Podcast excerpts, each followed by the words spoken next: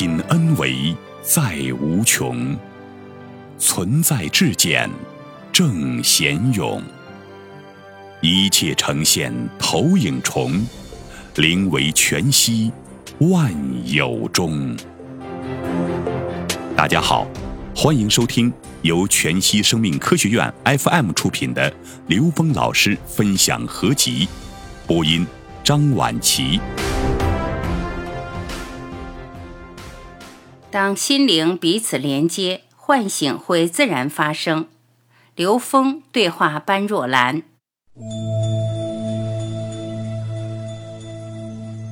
高维下载人类智慧的投影。刘峰，我跟般若兰老师第一次遇到是在十年前。刚才小红老师说到缘，那我就来解释一下什么叫缘。缘是投影原理的关系。今天我们众缘和合的缘起源于什么呢？源于我们每个人内在的高维智慧，它跟这个宇宙中的最高智慧关联。缘起性空，性是本性，是 n 为 n 趋于无穷大，那个境界是一切的投影源，它符合无上正等正觉的无上，符合无极，也符合唯一。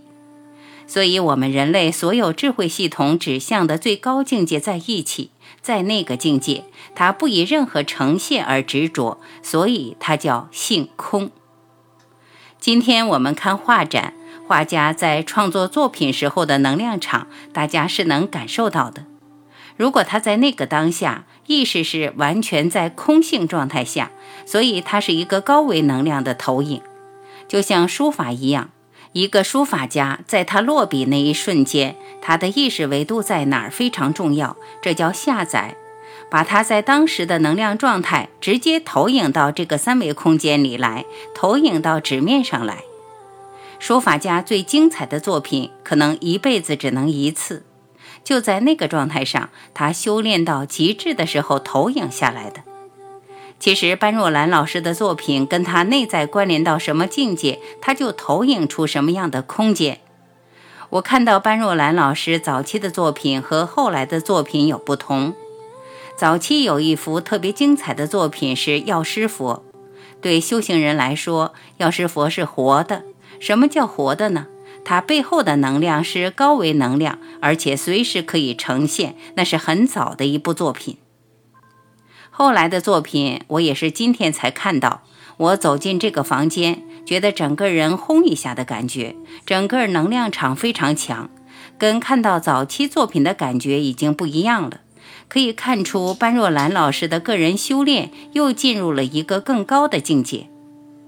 画唐卡本身就是一种修炼，是自己跟自己内在的高维连接，在每一个当下都在空性的状态下去呈现。今天的这个场合，我一进来就觉得特别殊胜。我只是借这个科学语境，尝试做一些关联，让我们现实的人放下科学之见对它的评判，让我们真正相信这些东西才是人类智慧的真正体验。所谓的科学，所谓的知识，不过是高维信息在这个时空的一些投影而已。所以，般若兰老师，能不能介绍一下你的心路历程？因为你不是第一天就能画出这些东西来，你在这个过程中经历了很多很多生命的起伏，最后走到这个境界，我觉得对每个人都是一个非常好的启发。成长、承担、物质世界的探索，般若兰。我们每一个人虽然长相、肤色、民族不一样，但是从根本上我们是一样的。那个内在恩维恩趋于无穷大的可能性是完全一样的。但是有时候我们在自己的小世界里很难冲出去，觉察和看到自己的局限。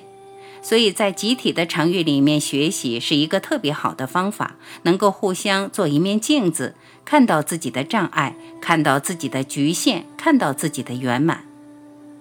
过去十年里，我做了一件事情，就是跟一位重要的思想家彼得圣吉先生共同参与了学习型组织的实践。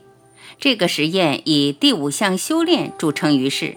在全球许多国家内，大家通过在一起进行深度的学习，发现并了解彼此的人生愿景，了解自己的深层心智模式，从而找到自己的梦想与他人和更宽广社会的关系，激发出个体生命的真正意义以及组织间的协作力。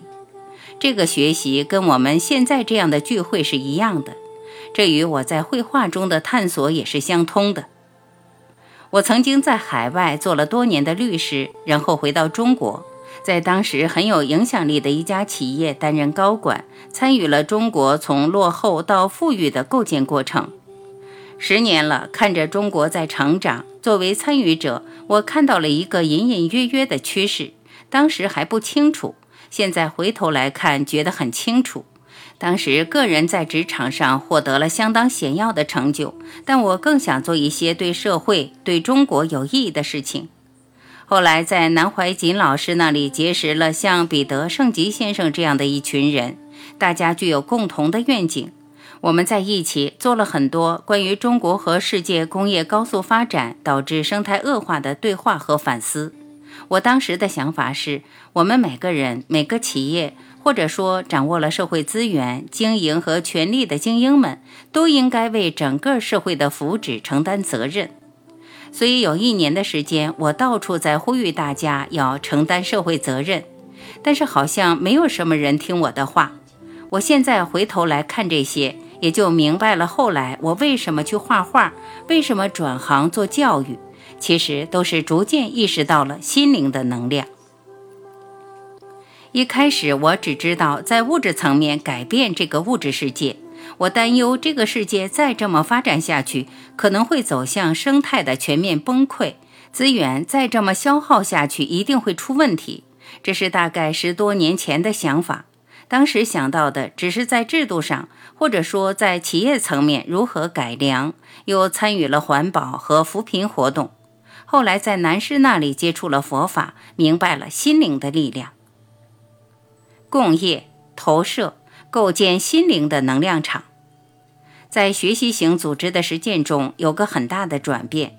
明白了，我们个人和集体共同经历的一切，其实是我们的思想共同投射出来的共业相，也就是刘峰老师说的投影源的投射。过去几百年来，我们都是工业革命的孩子，我们的心智模式和世界不过是 industrial mind 的一个投影。工业革命时代的教育就是一切都以生产和创造利润为中心，以最小的成本不断的生产，然后高速的制造利润，再加倍复制利润。工业时代的教育模式也是以此为中心，培养专业人士，由此而设计的学校只注重分科目的专业化训练，而忽视了人与自然之关系的天人合一智慧教化。更不太关注人类心性的修养和灵性的扬升，由此而学习的知识是碎片化的状态。这样的反思自然令我开始关注中国传统的教化式学习方式。我开始全方位的学习中国传统智慧。在藏地，我又接触到了师徒传承式的智慧学习方式，学习画唐卡也是以这样的方式。在学习型组织的实践中，我得到一个启示：现代人学习的方向基本上是积累知识，我们都变成了图书馆，这样学到的东西跟我们没有什么关系，如同收藏家学了以后，并没有学而常习之的心性练习，而是为了考试。所以，我们的头脑要迅速索取很多的知识，但是那个知识跟我们的修为、跟我们内在的生命状态是没有关系的。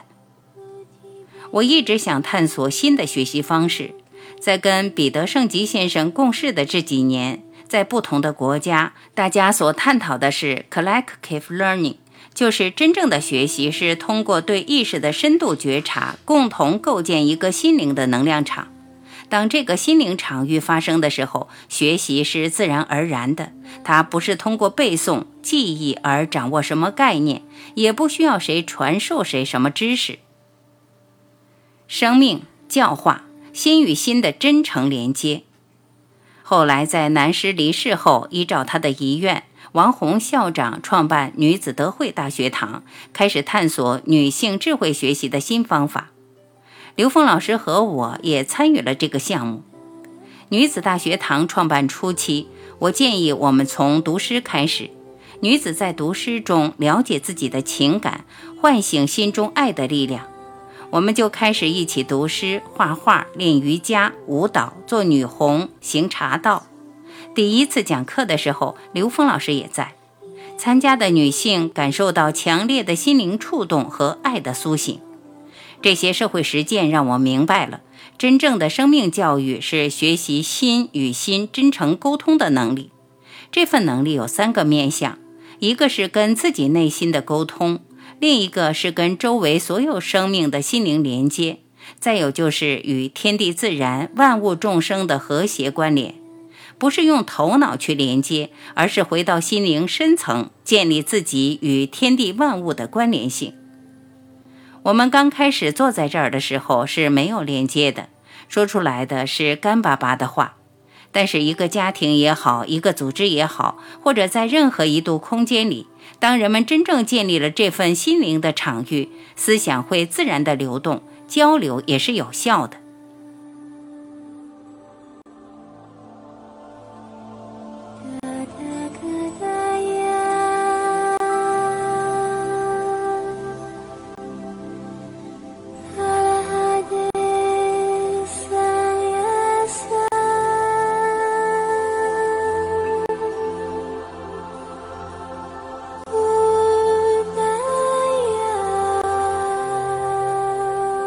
感谢聆听，我是晚琪，再会。